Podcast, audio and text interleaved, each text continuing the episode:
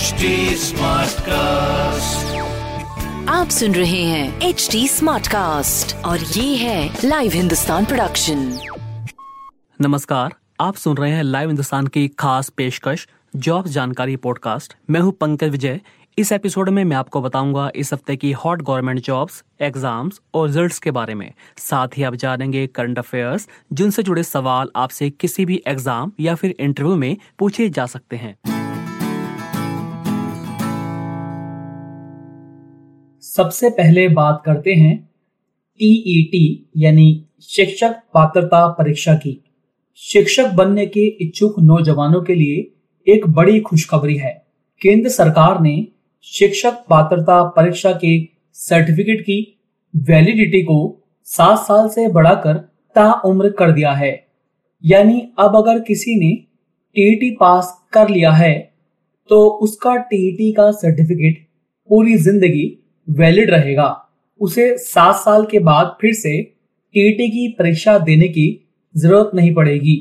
शिक्षा मंत्रालय के इस फैसले से शिक्षक की नौकरी का सपना देखने वाले लाखों युवाओं को काफी फायदा होगा। शिक्षा मंत्रालय ने यह भी कहा है कि जिन उम्मीदवारों या छात्रों के प्रमाण पत्र की सात वर्ष की अवधि पूरी हो गई है, उनके बारे में संबंधित राज्य सरकार टीईटी की वैधता अवधि को फिर से तय करने या नया टीईटी प्रमाण पत्र जारी करने के लिए जरूरी कदम उठाए। यह नया आदेश दो हज़ार ग्यारह से लागू माना जाएगा।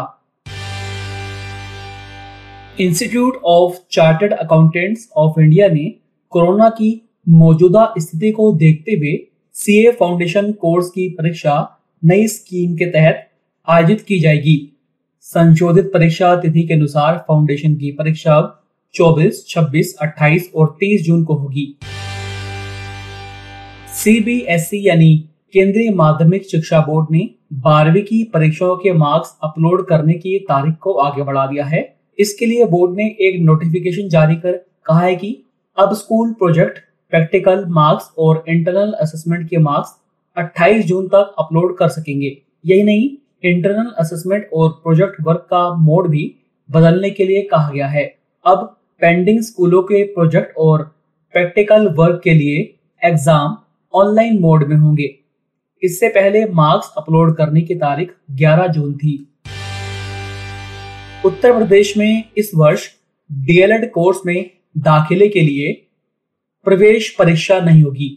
डिप्लोमा इन एलिमेंट्री एजुकेशन के दो हज़ार इक्कीस दो हज़ार बाईस सत्र में भी पहले की तरह हाई स्कूल, इंटर और स्नातक के अंकों पर बनने वाली मेरिट के आधार पर दाखिला दिया जाएगा। सरकार ने परीक्षा के माध्यम से प्रवेश लेने के परीक्षा नियामक प्राधिकारी के प्रस्ताव को ठुकरा दिया है। बिहार लोक सेवा आयोग ने सिविल सेवा परीक्षा चौसठवीं का फाइनल रिजल्ट जारी कर दिया है। इसमें कुल एक हज़ार चार सौ चौवन छात्रों का चयन किया गया है। बीपीएससी की इस भर्ती परीक्षा के लिए चार लाख इकहत्तर हजार से ज्यादा उम्मीदवारों ने आवेदन किया था। फाइनल रिजल्ट के अनुसार ओम प्रकाश गुप्ता टॉपर रहे हैं। उन्हें बिहार प्रशासनिक सेवा का पद मिलेगा। तमिलनाडु में डीएमके के बाद अब एआईडीएमके ने भी केंद्र सरकार से मेडिकल एंट्रेंस एग्जाम नीट को रद्द करने की मांग की है। सबसे पहले तमिलनाडु के मुख्यमंत्री एमके स्टालिन ने नीट परीक्षा रद्द करने की मांग की थी। वहीं अब एआईडीएमके लीडर पनीर सेल्वम ने भी पीएम मोदी को पत्र लिखकर नीट परीक्षा और दूसरे प्रोफेशनल कोर्सेज की परीक्षाएं रद्द करने के लिए कहा है। बोर्ड परीक्षाओं का रद्द होने का सिलसिला जारी है।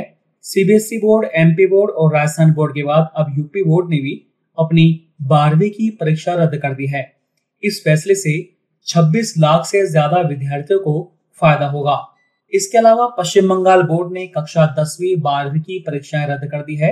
राज्य में कोरोना की मौजूदा हालात को देखते हुए मुख्यमंत्री ममता बनर्जी ने ये परीक्षाएं रद्द करने का फैसला लिया। हिमाचल प्रदेश बोर्ड और पांडिचेरी ने भी बारहवीं की परीक्षाएं रद्द करने का फैसला लिया है। National Institute of Open Learning ने कोविड उन्नीस महामारी के चलते बारहवीं कक्षा की परीक्षा रद्द कर दी है। छात्रों का मूल्यांकन करने के लिए जल्द ही ऑब्जेक्टिव क्राइटेरिया की घोषणा की जाएगी। इस निर्णय से एक लाख पचहत्तर हजार से ज्यादा छात्रों को राहत मिलेगी। एन आई ओ एस दसवीं की परीक्षा को पहले ही रद्द किया जा चुका है। दिल्ली विश्वविद्यालय के वाइस चांसलर ने कहा है कि बोर्ड परीक्षा रद्द होने के मद्देनजर दिल्ली विश्वविद्यालय में प्रवेश के लिए पंजीकरण प्रक्रिया पंद्रह जुलाई से शुरू हो सकती है। उन्होंने सभी छात्रों को आश्वस्त करते हुए कहा कि देश के सभी बोर्ड छात्रों को एक समान अवसर दिया जाएगा। अब बात करते हैं इस सप्ताह की ताजा नौकरियों की। उत्तर प्रदेश लोक सेवा आयोग ने राज्य सरकार के विभिन्न विभागों में अलग अलग तरह के एक सौ तीस पदों पर वैकेंसी निकाली है। इनमें असिस्टेंट प्रोफेसर के एक सौ दो पद हैं। अगर आप इसके लिए अप्लाई करना चाहते हैं तो U P P S C dot U P dot N I C dot in पर जाकर ऑनलाइन अप्लाई कर सकते हैं। अप्लाई करने की लास्ट डेट पांच जुलाई है। उत्तर प्रदेश राज्य विद्युत उत्पादन निगम लिमिटेड ने जूनियर इंजीनियर के एक सौ छियानवे पदों पर भर्ती निकाली है। इसमें जूनियर इंजीनियर इलेक्ट्रिकल के उनहत्तर, जूनियर इंजीनियर मैकेनिकल के लिए अठहत्तर, junior engineer electronics and control के लिए उनतालीस सीटें और जूनियर इंजीनियर कंप्यूटर के कुल दस पदों पर भर्तियां की जाएंगी। आवेदन करने की लास्ट डेट दो जुलाई है। उम्मीदवारों की उम्र अठारह साल से अधिक और चालीस साल से कम होनी चाहिए। संबंधित क्षेत्र में इंजीनियरिंग में डिप्लोमा होना चाहिए। उम्मीदवारों का चयन लिखित परीक्षा के आधार पर किया जाएगा। अगर आप इसके लिए अप्लाई करना चाहते हैं तो U P R V U N L dot O R G पर जाकर अप्लाई कर सकते हैं। दक्षिण रेलवे ने ट्रेड अप्रेंटिस की कुल तीन हजार तीन सौ बाईस वैकेंसी निकाली है। ये नियुक्तियां फिटर, वेल्डर, पेंटर समेत विभिन्न ट्रेड्स के लिए की जाएगी। ऑनलाइन आवेदन करने की लास्ट डेट तीस जून है। अप्रेंटिस की इस भर्ती के लिए कोई परीक्षा और इंटरव्यू नहीं होगा। ये भर्ती दसवीं कक्षा और आई टी आई कोर्स में प्राप्त मार्क्स के आधार पर होगी। दोनों के मार्क्स को बराबर वेटेज दिया जाएगा। इन मार्क्स के आधार पर एक मेरिट बनेगी। इसी मेरिट के आधार पर उम्मीदवारों का चयन होगा। इच्छुक उम्मीदवार S R Indian railways dot G O V dot in पर जाकर ऑनलाइन आवेदन कर सकते हैं। ध्यान रहे, इस भर्ती के लिए डिप्लोमा और डिग्री प्राप्त उम्मीदवार अप्लाई नहीं कर सकते हैं।